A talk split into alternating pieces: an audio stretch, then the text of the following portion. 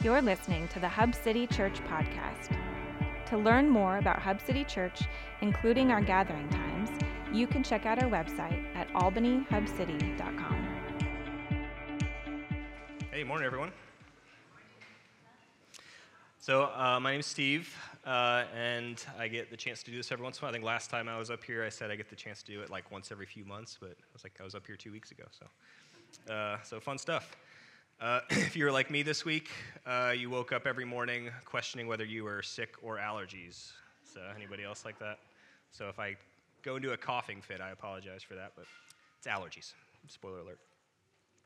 So, we're about halfway through uh, the Sermon on the Mount series and uh, which is really a unique and amazing part of Scripture, like we talked about in kind of the intro. It's it's Jesus' longest continuous discourse, kind of from from start to finish, um, and through it, he gave really his simplified teachings on how our lives should look and how we should follow him. So last week. Uh, we walked through a pretty large section of the Sermon on the Mount, and it was a series on Jesus' teaching that was really like a re giving of the Old Testament law. Um, you know, it ho- but it was focused heavily on heart transformation. So in each of those sections, Jesus started with, "You've heard it heard, you've heard it said," and he would quote, you know, either something from the actual law or a common teaching of the day, and then he said, "But I say to you." So it was kind of like a, a reinterpretation or a re-giving of the law. Uh, and Jesus' purpose in that was very clear. And as Matt kept saying last night in quote, I wrote it down because it's a good quote. I'm not sure if it was original to him or not, but uh, Jesus is after nothing less than the total renovation of our hearts. That's a pretty good quote. Um, so, even with that focus on heart change, Jesus gave us some really clear examples of what a changed heart looks like and should lead us to some kind of action in pursuit of a changed heart. And none of these were about behavior modification, if you remember us talking about that last week. It's once again bringing us back to the original purpose of the law, which was to reveal our own sinfulness to ourselves, and then through repentance and grace, and complete reliance on God, let us be changed by that. So, as a reminder of what Jesus taught us, he told us not to just don't murder somebody. He said that's not all the law was about. Jesus said that it was a changed heart that doesn't harbor hate in the first place or reduce people to less than human by calling them inferior. He told us to not just don't commit adultery, it's much, much more than that. Jesus says, have a heart that doesn't objectify people, reducing them to an object that you find attractive, which is again putting yourself and your desires above, above their humanity. He said to have a heart that treats marriage as sacredly as God treats it, that doesn't just discard people when they're no longer useful or desirable to you, to honor that covenantal relationship the same way that God honors his covenantal relationship with us. And if you're not married, to honor other people's marriages as sacred.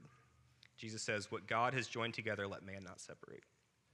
And he said to have a heart that was so trustworthy uh, to others that you don't even need to swear by something. You don't need to swear by the temple or by God's name. Just say yes or no and be trustworthy enough to not require an oath beyond that. He said to have a heart that when you are wronged, be radically anti egotistical, not as a doormat, but as people who show what injustice is by not just being the one who's wronged, but not being the wrongdoer. And lastly, he said, um, have a heart that doesn't just love people who love you back. He says, even the Gentiles do that. But love those who hate you, because that's what God does.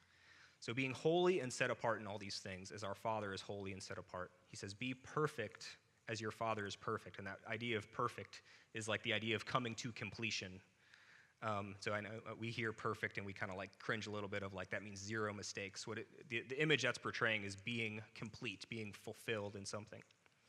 So it's almost as if the last section that we just went through um, is asking us to lead kind of a, lead us to a question of like, sounds good, but how do I get a changed heart? What is like what does that mean? You're saying all of this is it's about renovating our hearts. It's about changing our hearts. Uh, but what does that look like? And it's no coincidence that in the next section of Jesus' sermon, it's on the regular rhythms of heart transforming spiritual practices and the correct posture to have while doing those practices.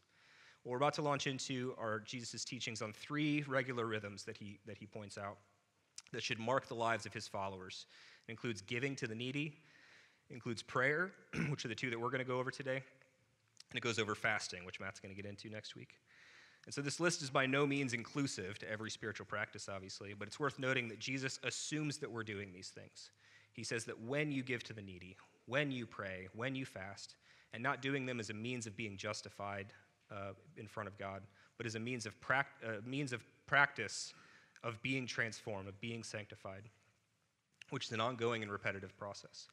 So, with that, let's pray one more time and then we'll get into uh, the word.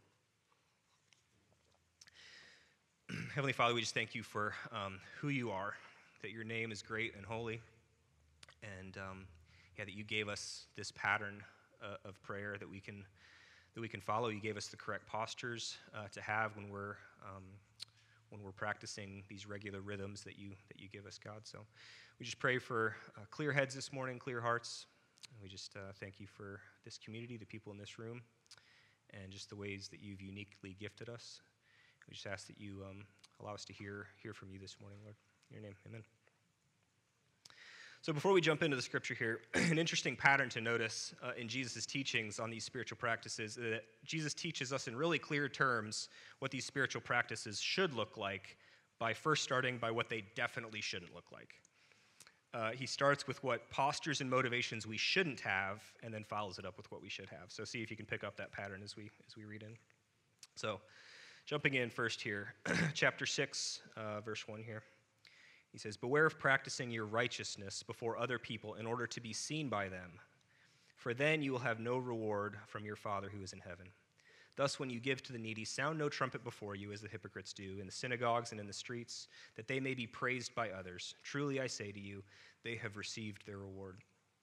But when you give to the needy, do not let your left hand know what your right hand is doing, so that your giving may be in secret, and your Father who sees in secret will reward you.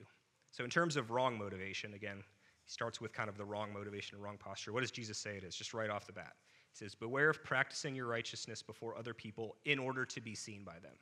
So it's the idea of being, you know, even though you're doing something good, you're doing it with the completely wrong motivations. You're doing it in order to be seen. And then Jesus says those motivations are obviously way off.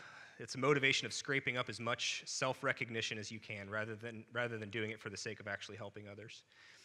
And Jesus actually uses some really funny words here to point out the people who are practicing it this way. He says, he calls them hypocrites, which doesn't seem funny up front, I, I grant you. But our modern definition of that word, um, you know, kind of, kind of steers us a little bit, uh, I think, kind of gives us a, a bit of a, a wrong mentality on this. So, our modern definition is what for hypocrite? It's like somebody who says one thing but does something else, right? That's kind of our, our modern way of, of doing it. But the word used here, upokritos, I know I butchered that as well. It's a Greek word. And it's literally the word for an actor, like somebody on stage performing. Uh, so it's kind of an interesting term. So when Jesus calls somebody a hypocrite, he's calling them an actor, like a stage actor. Kind of interesting thing.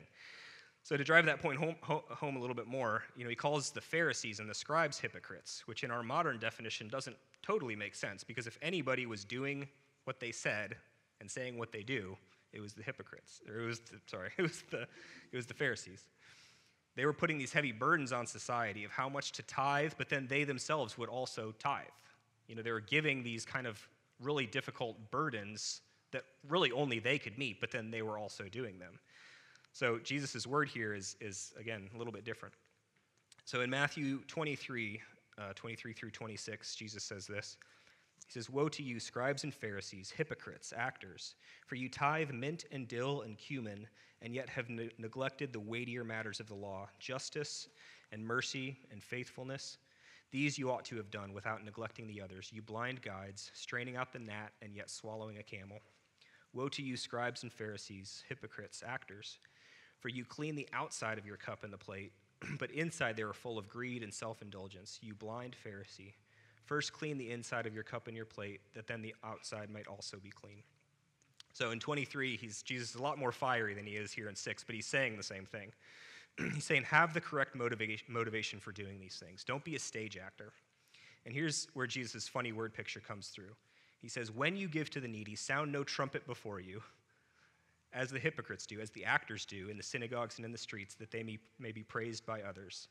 Jesus is kind of standing to the side and saying, "Hey, everybody, get the popcorn. The show's about to start." Like as these guys are coming in to do to do their giving, to do whatever they're whatever they're doing.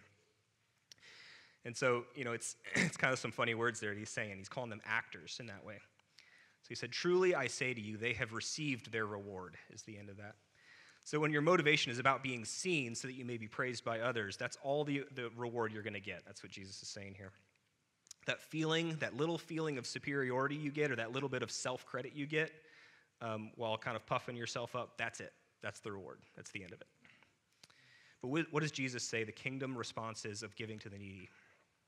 He says, When you give to the needy, do not let your left hand know what your right hand is doing, so that, what, so that your giving may be in secret, and your Father who sees in secret will reward you. So Jesus uses that hyperbole here uh, of you know, not knowing what your hands are doing, or your hands not knowing what you're doing. Um, you know, just in terms of, of uh, you know, being so genuine in your giving that you know nobody knows what you're doing except like including your hands. It's sort of that hyperbole kind of thing. It's a totally upside down motivation uh, system that gives that takes you out of the equation regarding the motivation. And so when your father sees this, he will reward you. And I think when we hear reward, we think, you know, like jewels in the crown or kingdom in heaven kind of stuff, or some huge future reward that we kind of, obscure uh, reward. But I don't really think that's, that's all that Jesus is saying here. He's saying, you know, remember from the beginning, he's been talking about having a transformed heart in all of this. And so I think, you know, it's what he's saying is the more that you do this, the more you give to somebody without anyone else even knowing about it, the more you have a heart changing experience, and that is your reward. So every time you give in secret without a shred of recognition from other people, you're actively dying to yourself and you're killing that ego part of you that craves recognition. So, sure, it's a future reward in some sense in the fact that you're carrying that forward with you. Um, but it's also very much here and now. I mean, it's sort of like analogous to the kingdom of heaven kind of thing of like, you know, it's, it's future, but it's also now. You know, we're carrying that forward with us. So, practicing righteousness in this way can feel like it's happening at a glacial, really slow pace, right? But this is the faithful life of a Jesus follower, step by step, denying your own ego, which is screaming for recognition, and instead doing generous acts in anonymity for the result of a changed heart. So that's the spiritual practice of giving. So Jesus now turns his focus to prayer, which we're actually going to spend most of our time in this morning uh, and in the Lord's Prayer. So, Matthew 6, 5 through 14. He says, When you pray, you must not be like the hypocrites, like the actors, for they love to stand and pray in the synagogues and on the street corners, that they may be seen by others. Truly I say to you, they have received their reward. But when you pray, go into your room and shut the door and pray to your Father who is in secret, and your Father who is in secret will reward you. Again, it's that same kind of pattern. When you pray, do not heap, heap up empty phrases as the Gentiles do, for they think they will be heard for their many words. Do not be like them, for your Father knows what you need before you ask Him. So we'll stop here for a second. Jesus once again starts with that negative example um, of what definitely prayer should not look like before moving us into the kind of that positive case.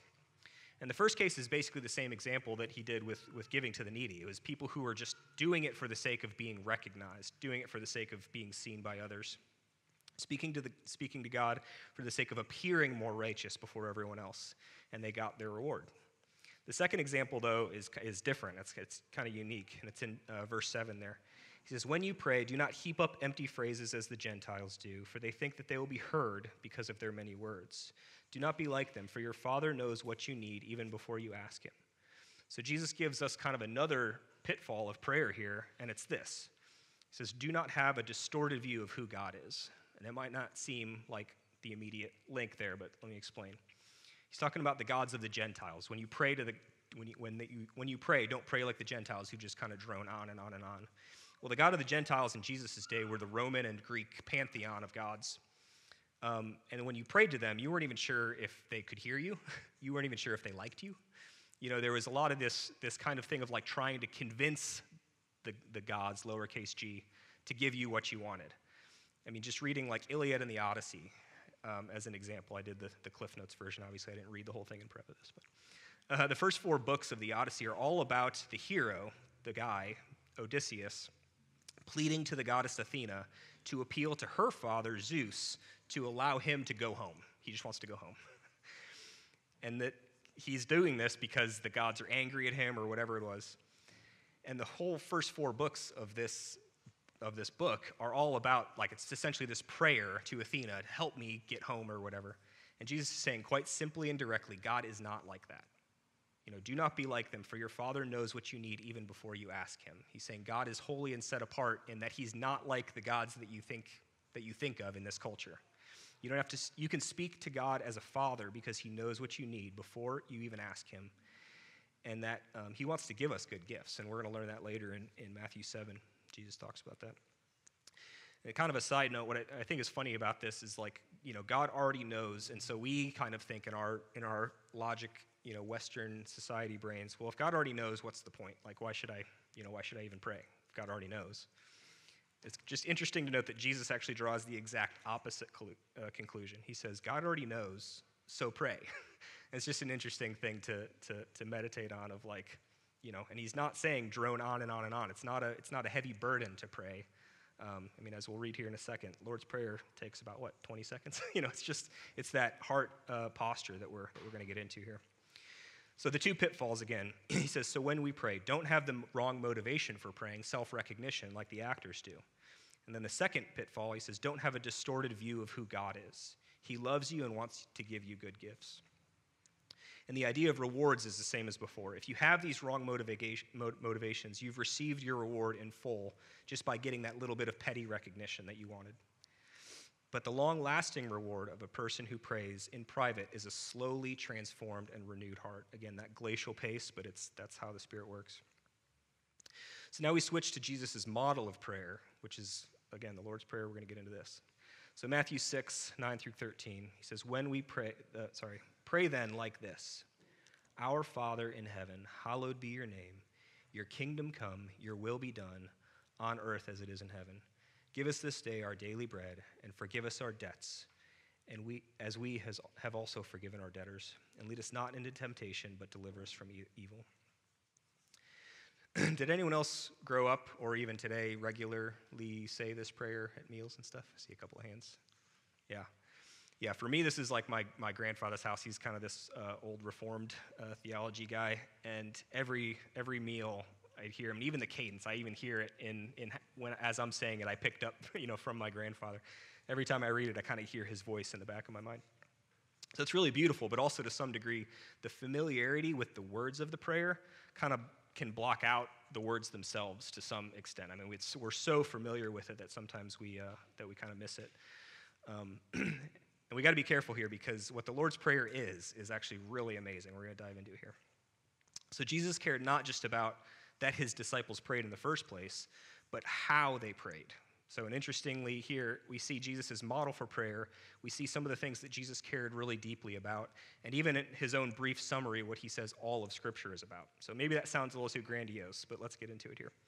So, when you look at this prayer, you can see two clear halves of the prayer. Just look at the subjects in the prayer. He says, Our Father in heaven, hallowed be your name your kingdom come, your will be done on earth as it is in heaven. Then it switches. Give us this day our daily bread, and forgive us our debts as we have also forgiven our debtors. And lead us not into temptation, but deliver us from evil. You can kind of see it just right there. First half, your, your, your. Second half, us, our, us, our.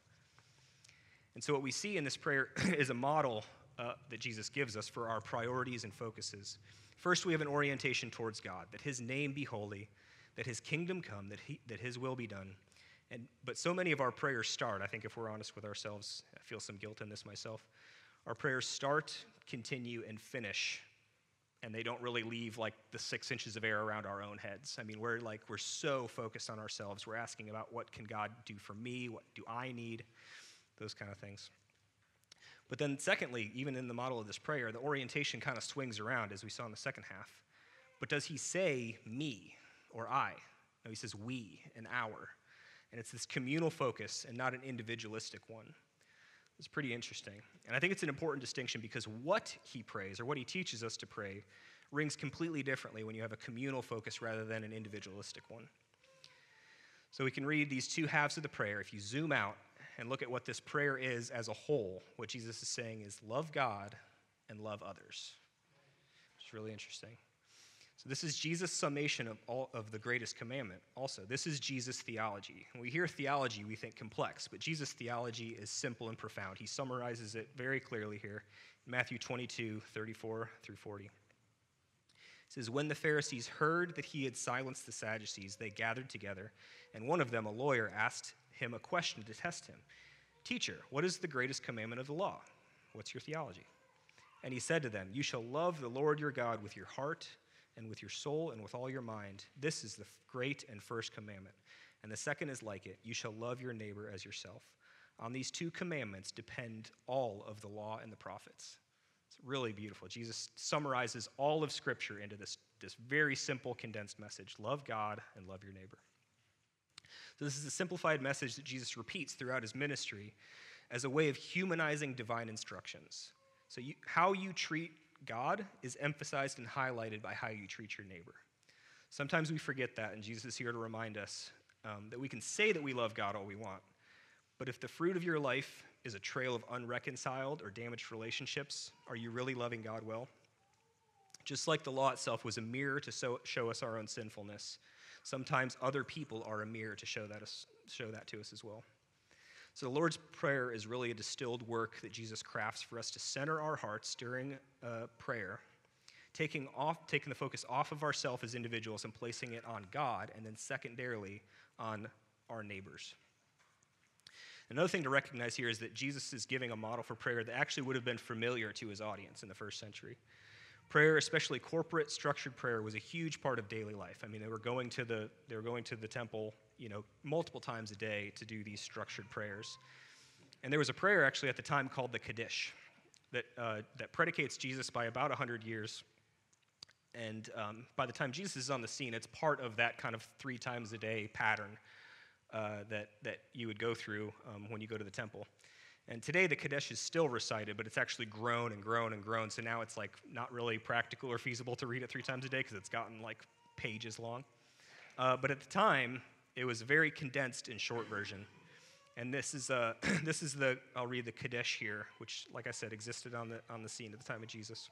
See if you can see some similarities here. It says, May his great name be exalted and hallowed in a world which he created according to his will.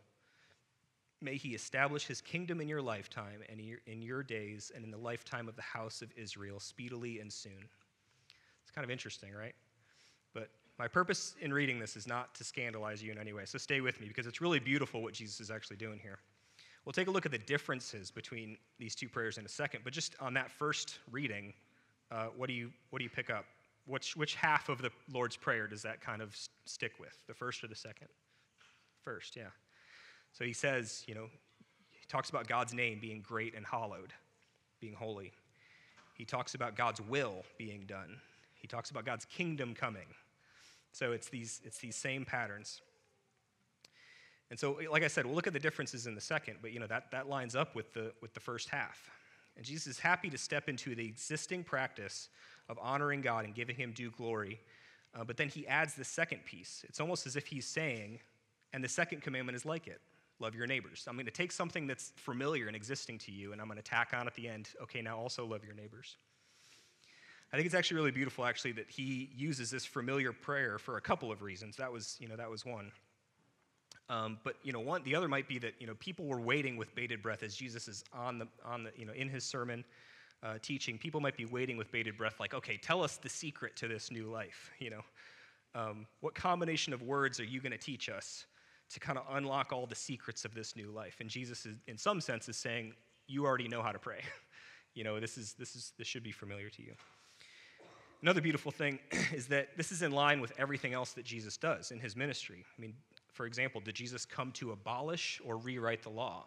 No, he came to fulfill it. So, in the same way, Jesus didn't come to undo or rewrite the practice of prayer, he came to redeem it and fulfill it. So, it's in line with, with what Jesus is already doing. And then the last thing I'll mention about the beauty of using an existing prayer is that now it kind of gives us a foundation of you know, identifying the differences between the Lord's Prayer and the Kaddish. It provides some, some contrast, I think, for meditation for all of us.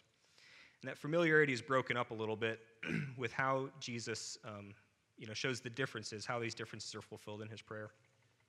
So the first one is actually just right there in the first line. He says, uh, you know, literally the first words of the prayer in the name Our Father. So the name of God, the name of God, Yahweh, is this beautiful Old Testament word that comes from God's interaction with Moses at the burning bush. You know, it's I am. You know, Moses goes back and he says, Who should I tell? Who should I tell the people that, you know, who sent me? And God says, I am sent you. So it brings with it a ton of meaning and beauty. And out of an enormous amount of respect for the name of God, actually, that name, Yahweh, was actually almost never used or spoken out loud, just out of respect. So even in the Kaddish prayer, I don't know if you noticed it or not, but they didn't actually use the name of God in that prayer. It says, May his name be great. In the world that he created, may he establish his kingdom. So it's carefully crafted here not to use the name of God just out of respect.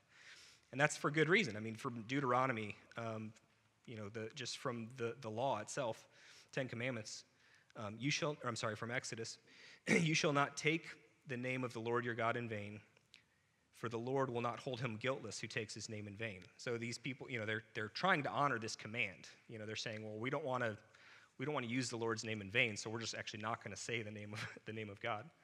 But what did Jesus do in this prayer? He starts off by calling God our Father. Jesus, Jesus didn't invent calling God his Father, but he did popularize it. So it's not common to refer to God to refer to God as Father in Jesus' day. Um, and but today it's so commonplace that we sort of miss that a bit. You know, it's not scandalous for us to start a prayer with our Father, but in Jesus' day it actually was. Uh, so a couple of examples actually. There's only like three or four examples in all of the Old Testament where we refer to God as our Father. So two of them that I that I pulled out here. One was Deuteronomy 14. It says, "You are the sons of the Lord your God." For you are a people holy to the Lord your God, and the Lord has chosen you to be a people for his treasured possession out of all the peoples who are on the face of the earth. That one's really subtle. It just calls us his sons. Isaiah 64 8 is another example. It says, But now, O Lord, you are our Father. We are the clay, and you are the potter, and we are all, we are all the work of your hands. So, just to de- demonstrate how divisive this was, so Jesus is calling God his Father, which is a, which is a biblical stance to take, uh, but it was pretty divisive in his day to call God Father. So, John 5 18, uh, just, to get, just to kind of demonstrate how divisive this was to you. He says, This is why they were seeking to, all the more to kill him, because not only was he breaking the Sabbath, but he was even calling God his own Father, making himself equal with God in their mind. So, why would Jesus kind of invite this divisiveness into the prayer? I mean, it's kind of there as a almost fighting words, you know. Why would Jesus invite this into the prayer? And I think it's when you read the whole line. So, hallowed. Our Father in heaven, hallowed be your name. Holy be your name. Set apart be your name. So, Jesus is saying, don't just honor God's name by omitting it. Don't just honor God's name by not saying it. Honor God's name with showing what it means that God is actually holy, that God is set apart, that God is different. So it goes back to that, that idea of you know, not just droning on with many words uh, as the Gentiles do, because God, you know, the, you know uh, conceptually they think, oh, God can't hear me unless I speak a lot. No, he's saying God is different. God is, our God is different. Our God is holy. Our God is set apart. So it's divisive, but it's all about changing our hearts. And then the rest of the prayer, we'll read it again here. Our Father in heaven, hallowed be your name. Your kingdom come, your will be done, on earth as it is in heaven. Give us this day our daily bread, and forgive us our debts as we have forgiven our debtors. And lead us not into temptation, but to deliver us from evil. So, just like the first half of the prayer, the second half of the prayer actually is inviting us to take the focus off of ourselves. Certainly, when we pray for ourselves, you know, I or me individually is, is included in us. But you know, the point here is that you're putting your focus on the larger good of our neighbors, the larger good of our communities, to love our neighbors. And he's doing this because this is how God's kingdom is brought forth, according to Jesus. Again, Jesus saw the way in which we treat other people to be inseparable from the way that we treat God. He's doing this because, um, you know, and that first, that first phrase of the second half of the prayer, love the love your neighbor half, Jesus tells us to pray for daily bread. So in our part of the world, you know, praying for daily bread might not seem like a grave concern. Uh, trying to be careful here, but you know, I think most of us, you know, kind of know where our next couple of meals are coming from generally, right? And yet Jesus still invites us to pray for bread. It's kind of interesting because, you know, when you shift that focus to the communal, you start finding yourself thinking about us collectively, you know, beyond the walls of your own house, beyond the walls of your own, you know, kind of family unit there. And when you do that, situations start popping up all over the place where we actually don't have enough bread. You think about that, and you know, actually, when you start praying this more and more as you're out and about, you know, if you do a regular practice of this, you'll find yourself praying, you know, give us, thinking about everyone, thinking about our neighbors and everyone, give us our daily bread, and then you'll see, actually, you know what? I might have enough bread, but that person doesn't. That's what Jesus is inviting us into. Likewise with forgiveness. You know, Jesus is telling us again that the way we love God is inseparable from the way that we love our neighbors. And so asking God to forgive us as we have also forgiven makes us forgiving others pretty darn important. So I think we often read this, this line as, you know, forgive us our debts, and we just kind of leave it there. We don't kind of tack on that second part of it, because obviously we all need forgiveness. Uh, but kind of flipping that and saying, forgive us as we forgive others, it kind of flips the script and again turns it outward. So we're not just consumers of grace, we're also agents of it. And frankly, I think if, you know, if you pray this way, uh, it's meant to drive us to forgive others. And if you don't think that's the case, then, I mean, Jesus makes it abundantly clear in Matthew 6 here, just after this section. Matthew 6, 14 and 15, immediately following the Lord's Prayer, he says, and it's, it's the one that kind of make, makes, you, makes you cringe sometimes, is for if you forgive others their trespasses, your heavenly Father will also forgive you. But if you do not forgive others your trespasses, neither will the Father forgive you yours. That sounds harsh, right? But it's exactly what's in the Lord's Prayer.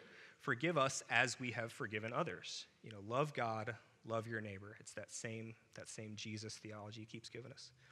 So the Lord's Prayer is just this kind of perfectly structured pray- prayer that accomplishes so many things. It takes the focus off of us and puts it onto God as a starting place.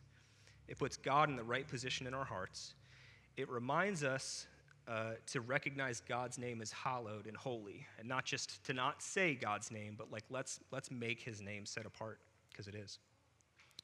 And it reminds us that even though I might not be hungry, others, we might be hungry. And it teaches us that the way we love God is only demonstrated through how we love our neighbors, including in forgiveness. So, in closing, if Jesus is really after the total renovation of our hearts, and he is, let's press into that and com- uh, that completed and perfect example that we have in him. You know, we can love our enemies as he teaches us. We can give our resources to the needy. We can pray. We can fast. And then the reward is just the reward. It's just it's it's not the focus of it, of course. Let's receive our reward of a new heart, a transformed heart, by actively dying to self in these things. You know, each of these things are kind of small glacial movements that just take that focus off of ourselves. And so let's do that by not seeking recognition. And in prayer, let's love God by loving our neighbors well. So again, love God, love your neighbors. So with that, we'll close. We'll invite the band back up, and we're going to sing, and we're going to pray, we're going to give, and we're going to receive. And uh, I'll pray us out here just again by praying uh, the Lord's Prayer as this model. So, our Father in heaven, hallowed be your name. Your kingdom come, your will be done, on earth as it is in heaven. Give us this day our daily bread, and forgive us our debts as we have forgiven our debtors. And lead us not into temptation, but deliver us from evil. Amen.